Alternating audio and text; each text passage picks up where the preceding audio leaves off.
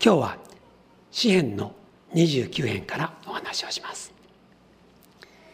29編の特徴は大自然について語られるというところが非常に特徴的です。19編では天は神の栄光を語り継げっていうそういう有名なフレーズがありますが29編もその大自然について触れています。ただ触れ方が違いましてこう大空を見上げて「いや神様は美しい」というのではなくて主が一声発するだけでものすごい力が発揮される。むしろ神様の力強さが怖いほどだ。そういうことが強調されています。29編の一節。力ある者の子らよ。主に着せよ。栄光と力を主に着せよ。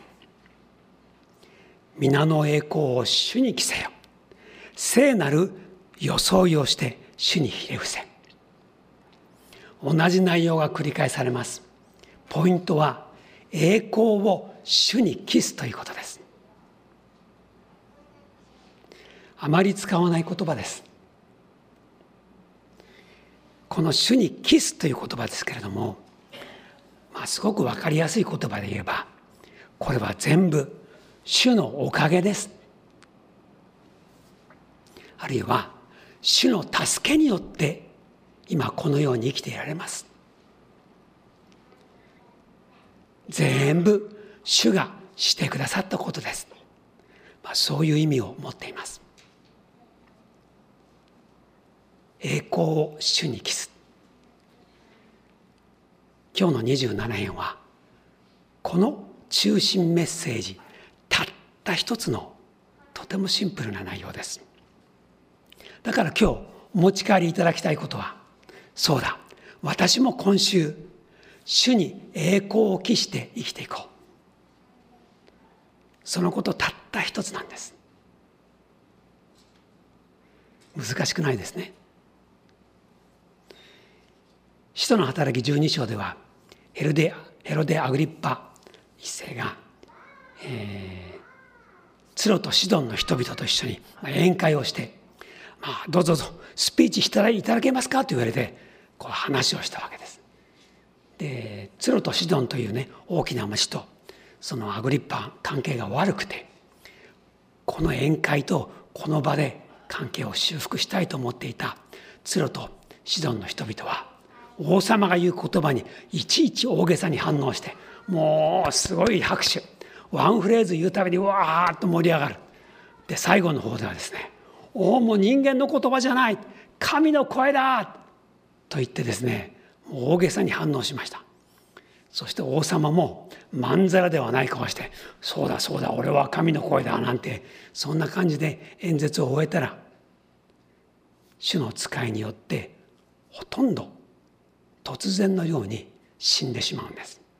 まあ、紀元44年ぐらいのことでしょうかね。主の声を自分の声としたこの傲慢な王様は主に打たれました。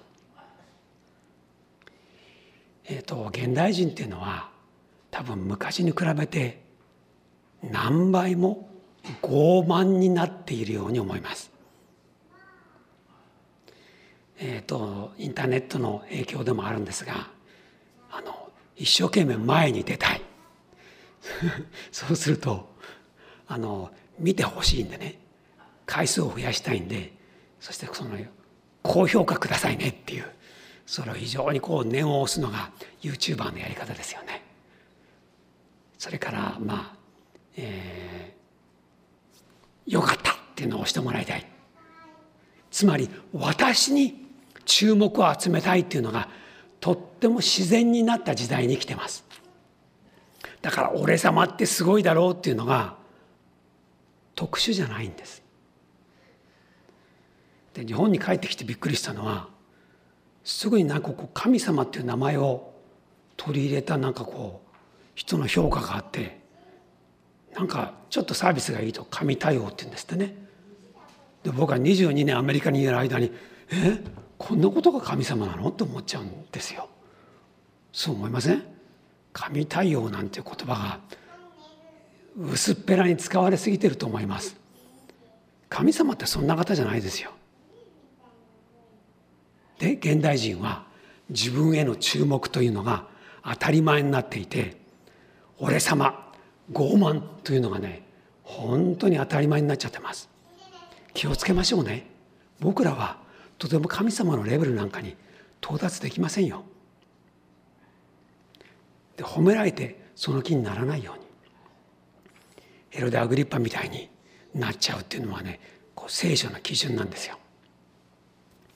それで神様の栄光を神様にキスっていうそれに値する神様だということを3節から9節で述べています。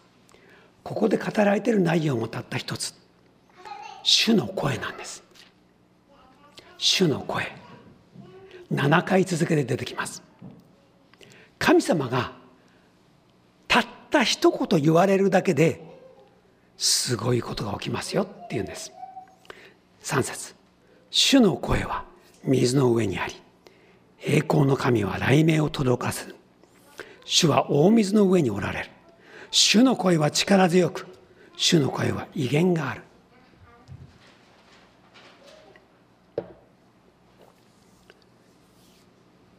声というのは実体が何にも見えません。でもその一言が発せられるだけで神様は大変なことを行います。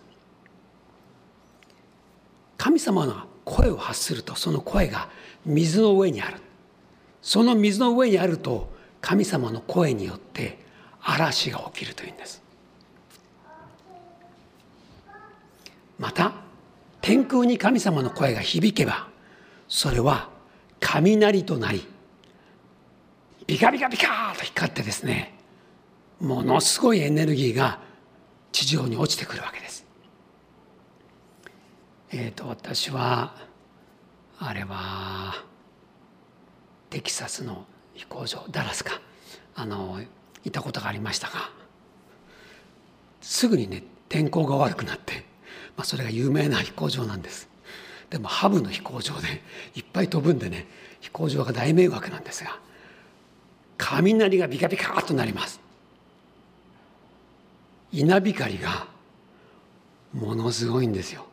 日本の雷と違うんです。スケールが。何本もいっぺんにねビカビカビカって光る。とても飛行機なんか飛べません。えーと、今までの人生で雷がかなり近く近くにね落ちたっていう方います。はい。どのぐらい近くだったですか？何歩か歩けばもう届くっていうぐらいのとこですかね。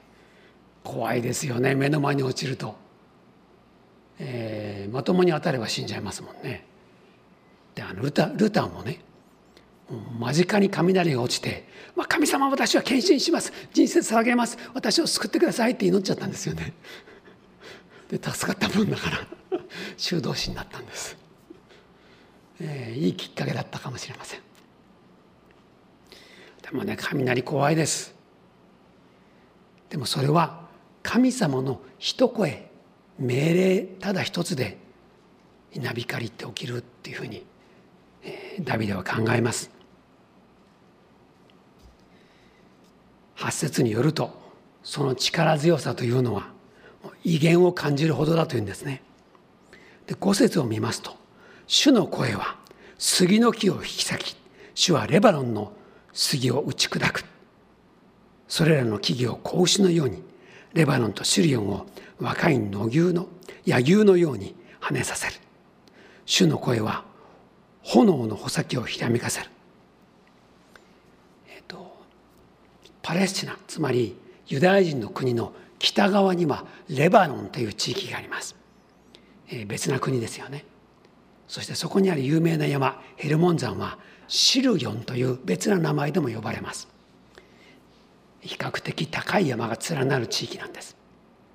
ですからイスラエルの人々は冬になって目を北の方に上げるとヘルモン山の上の方に白い雪が見られるわけです。でその向こう側に連なる山々を見ていやあっちはすごいなと思うんです。で僕らもねこの名古屋に住んでいるとこう周りを見れば北の方に山々が見えます。今日はねよく見えますよね。でこれから雪でやっぱり白くなります。あっちから風が吹いてきます。あ冷たいな。で向こうの方には木がいっぱいあるなと思うわけです。この地域ヘルモン山とレバノンの地域一帯には杉の木が生えているので有名なんです。日本でもね、えー、基礎のなんとかとか秋田の杉とか、えー、それから有名なのは屋久島の杉ですよね。そこにはすごい木があるって知られています。でこのレバノンの杉というのはその有名がその度合いがね半端じゃないんです。チグリス・ユーフラテスってアッシリア、えー、バビロンの方の有名なこう川沿いの地域がありますよね。あちらではもっと何百年も前からレバノンの杉の木が有名で何か立派な木を使った、えー、建造物を作ろうと思ったらわざわざレバノンにまで行って木を買ってきたんですよ。エジプトでも大きな木を使おうと思ったらわざわざレバノンまで来て木を買って帰っていくんです。レバノンの杉というのは樹齢がものすごい何年ものあるような高い高い木が立っているんです。でそのレバノンの杉といったらですねその当時ではこれ以上高いものがないという比喩なんです。で神様が一旦主の声を発せられるとその高い杉の木がいっぺんで砕かれ上から下にパーンと分かれてね引き裂かれるというふうに言われています。ダビデはそのことを噂で知っていたんでしょうね。これは神様の偉大さを表す一つの話なわけなんです。なんという神様の力。あの杉の木を引き裂く。そしてその木が倒れるとね次々に他の木もバーンって倒れたりする。他の木もね落雷で倒れる。それをね遠で見るならばまるで若い子がぴょんぴょん飛び跳ねてるみたいにその木々がバタッバタッバタッって見えるというわけです。それほどに神様の力はすごい。それを表したかったんです。主の偉大さレバノン杉を引き裂く主のあの雷鳴稲光なんと主の力は強いこと。これが北を見上げるとそうなるんです。今度は南を見る。パレスチナの南の方は広い広い荒野が広がっています。それを8節の言葉でカデシュっていう言葉で当時の人々は呼んでいました。8節主の声は荒野を揺さぶり。主はカデシュの荒野を揺さぶる。主の声は目近をもだえさせ大森林を裸にする。主の宮では全てのものが栄光という。北の方だけ見てるんじゃない。南の方を見ると岩と揺り動くことがないような荒れ地ばかりしかないんです。ところが主が声を発するならば大地震が起きてあの荒野ですら揺れ動く。そのようにダビデは主の声の力強さを説明していました。北を見ても南を見ても主の声で揺さぶられる。主の力ってすごいな。目近をもだえさせてちょっと面白い表現ですがその雷鳴で驚いた目近が産気づいて赤ちゃんを産んでしまうという意味です。それから大森林を裸にするというのはその落雷によって山火事が起きその辺り一帯が焼けてしまうっていう意味ですよね。神様の力ってすごいなと思うんです。19編ではこう美しい大自然のその姿を見ながら死をたたえるわけですが29編では恐ろしいほどの神様の力に背筋を伸ばしあなたの力は何にも例えることができません。主の声が響けば立ちどころありません。我々も命がなくなる。主は恐ろしい方だ。力強い方だ。それをここでお互いに確認しているわけです。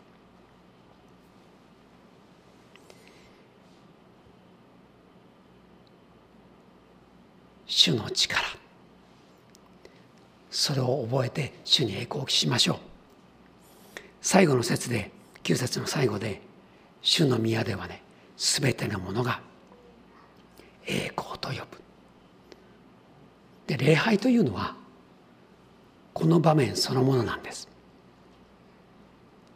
主の宮に集まった者がただ一言。栄光はあなたに。それが礼拝の真髄です。ですから我々はどのようにして主に栄光を期すのかその最初の答えは礼拝することなんだってことです。この体を日曜日自分の住んでる場所から街道に持ってくる。まあネットの時にはねあの、えー、携帯とかコンピューターの前に自分を持っていくわけですけれどもその時間を性別します。他のことはしない。ただ主にだけ自分の心の焦点を当てる。そしてあなたは素晴らしい方です。そのただ一言を神様に捧げるんです。これが礼拝なんです。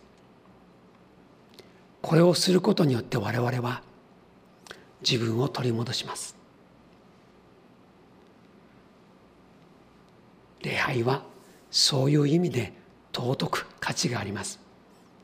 今もこの街道にいる方心から栄光はあなたにすべての栄光をあなたに返します。あなたこそ褒めたたえるべき方です。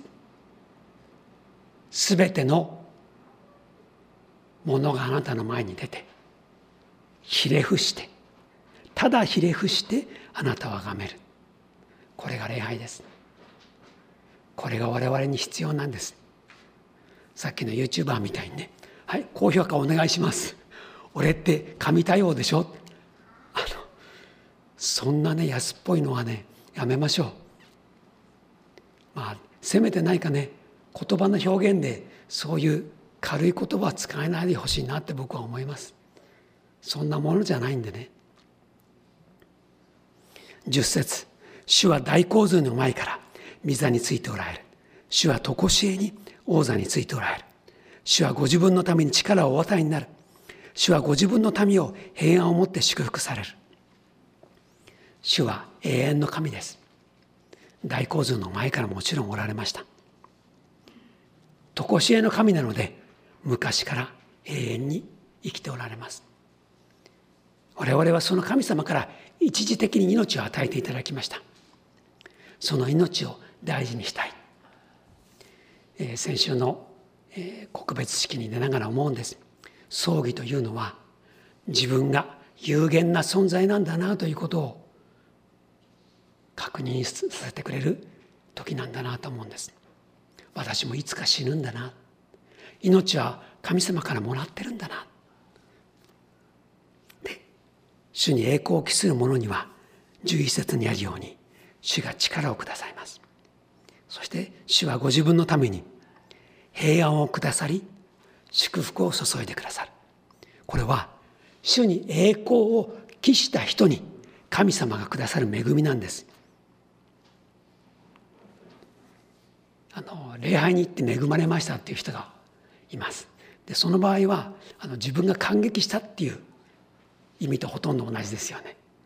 ちょっと今日はあの恵みが足らない礼拝でした。ちょっと平井先生今日は三振でしたねなんてね あのねそういうことじゃないんです礼拝というのは主の前に出るだけで恵まれるんです私のダジャレが面白かったから恵まれるんじゃありません私の話が今日は涙が出ただから恵まれたんじゃありません。主の前に出て主に栄光を返したら主から祝福が注がれ恵まれるんです。そこを間違えないように。でちょっと考えてみたいことがあります。あなたは一人で生きてきたわけじゃない。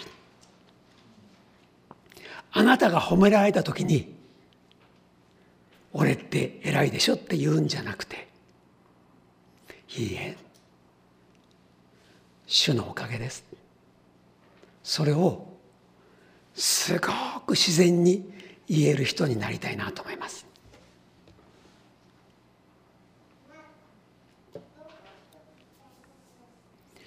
ちょっと考えてほしいことあります。生まれてから今日までで。誰に一番助けてもらいました？よくしてもらいました。恩を感じる人って誰ですか？3分ぐらい時間差し上げます。10人の名前をちょっと指で折って数えてください。あるいはメモできるんだったら自分が恩を感じる人10人ちょっと書いてください。これはあなたが一人で生きてきたんじゃないっていうことの確認のためにわざわざします。じゃあ3分ぐらい差し上げます。しばらく考えてください。書いてください。指を折ってください。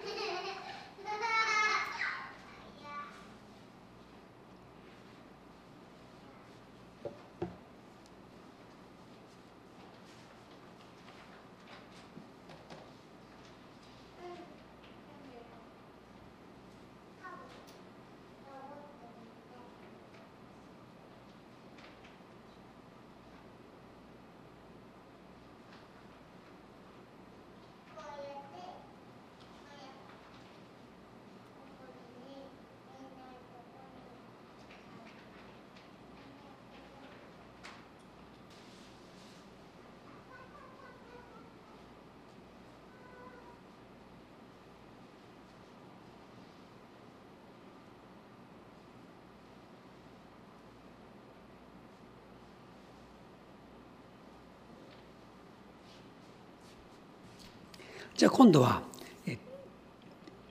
こういう人を思い浮かべてください。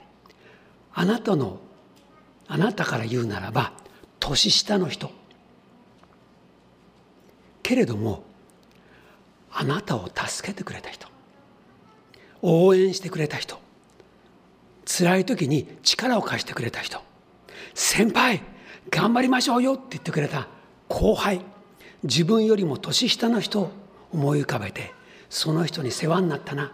その人を5人思い浮かべてあるいはメモしてください。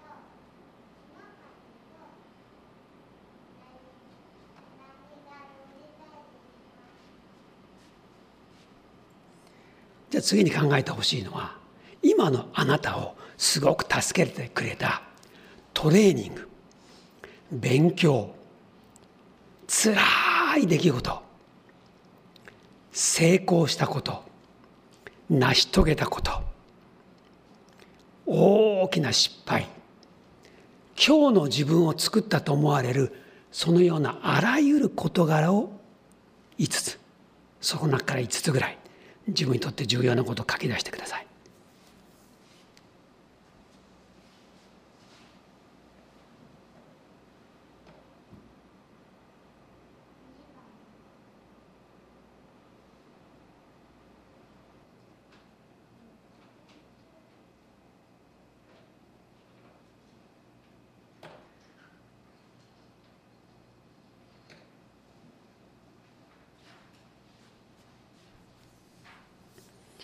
そのぐらいにしましょうか？感想はありますか？振り返って恩人でたくさんいたんだなって思いません？私は一人で今の自分になったんじゃないって気がつきます。いろんな出来事先輩だけじゃなくて後輩にも助けられています。私にとって言うならば父や母は本当に大事な存在です。私には弟妹がいます。本当に感謝してます。高校時代に私を教会に誘ってくれた関根君。今も、えー、東照明の教会に集っている大事な友達です。その人抜きには私はありません。進学校に一緒に行った、えー、サンバガラスと言われているあと2人の、えー、重要重要な親友。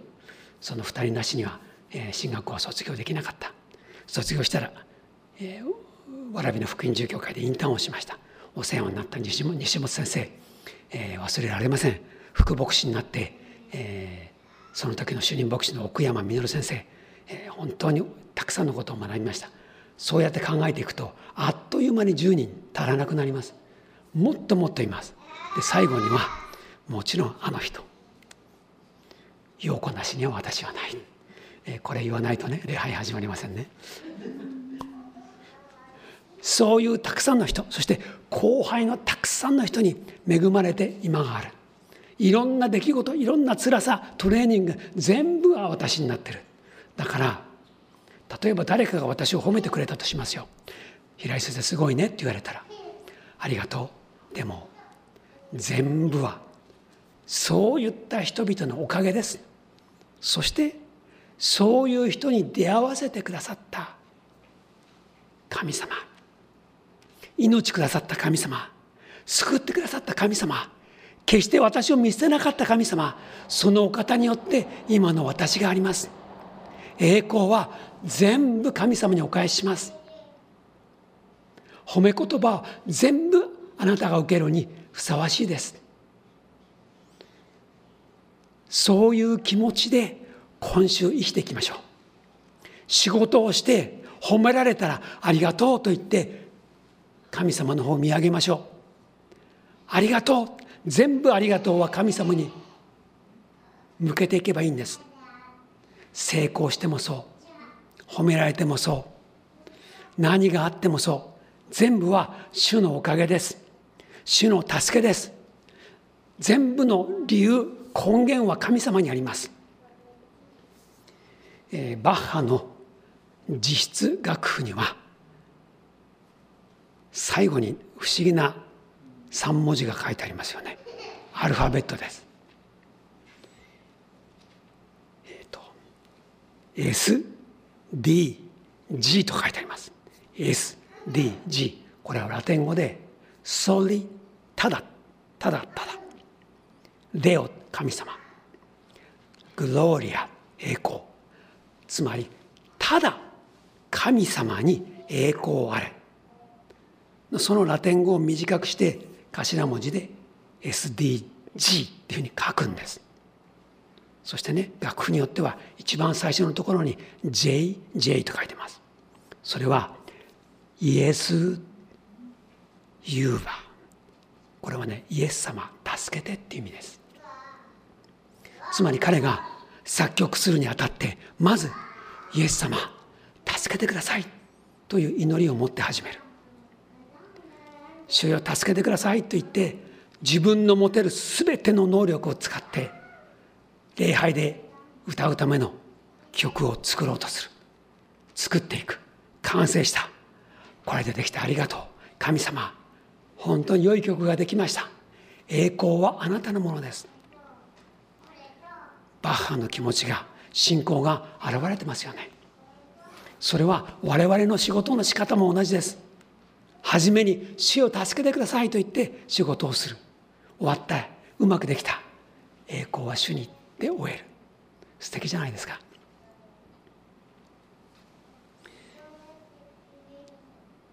今日は最後に第一コリントの15章を開けたいと思います。第一コリントの15章。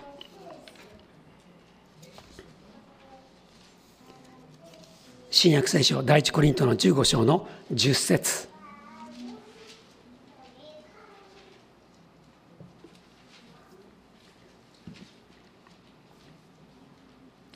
第一コリント15章の10節。ここでパウロはバッハと同じようなことを考えているわけです。10節。ところが神の恵みによって私は今の私になりました。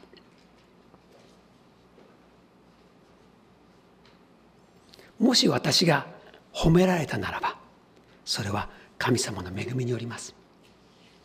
今の私は神様の恵みで作られたんです。その後にこう書いてありますね。そして私に対するこの神の恵みは無駄にはならず私は他の全ての人たちよりも多く働きました。働いたのは私ではなく私と共にあった神の恵みなのです。確かにパウロは十二弟子以上にものすごい働きをしました。何度も殺されかけました、えそしてほとんどの新約聖書の手紙を彼が書きました。それは実際その通りなんです。だから褒められてもいい。でもパウロはいいえ私が偉いんじゃない。今の私は神様の恵み100%でできてる。私は私じゃない。もはや私が生きているのではなくキリストが私のうちに生きておられる。ガラテヤの2章の20節の有名な言葉です。そう。だんだんだんだん神様とその恵みが分かる人その人は私は私ではないってことが分かる。そして私が何かできたならばそれは全部神様の栄光のためだと思う。そして生涯を通して私は神様に栄光を期するんだ。そういう心がだんだんだんだんと心の中で芽生え育ちそれで我々の心が完全に満たされていくんです。そのために毎週日曜日礼拝して栄光を期す。それを続けていくんです。それをすることによって我々が正常な神経を持てるようになるんです俺様偉いでしょうなんていう軽い生き方なんかもうほとんど無意味です。そんなところからクリスチャンは離れることができる。ものすごいことをしてもいいえこれは主の恵みです。真心から言える人になる。そしたらね謙遜な人になりますよ。温かい人になりますよ。試練に強い人になりますよ。人の評価なんかどうでもよくなりますよ。私は主の栄光のために生きている。そういう人は人との比較の中から完全に離れることができるんです。私は主のために生きてる。だから人の目なんか気にならなくなる。さあ今週主に栄光を期していきましょう。お祈りします。しばらく祈りましょう。あなたの言葉で祈ってください。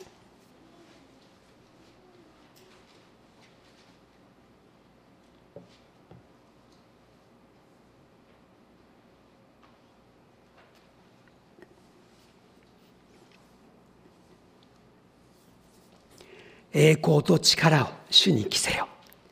皆の栄光を主に着せよ。天の父よ。今日もあなたのお言葉感謝します。詩篇の29編を通して主が一声を発するならばものすごい力が大自然に現れるという様子を見ました。レバノンを見ても荒野を見てもそして私の中を見てもあなたの力が現れています。主よ私はあなたのものです。100%あなたの恵みによって作られたものです。今週あなたの栄光のために歩みます。成功した時あなたが栄光をお受けください。失敗した時あなたの恵みで私たちを包んでください。奉仕でも仕事でも人生でもあらゆることにおいてあなたをたたえこの生涯を終えたいと思います。栄光をお取りください。栄光はただあなたに私たちの主イエス様のお名前によってお祈りします。アーメン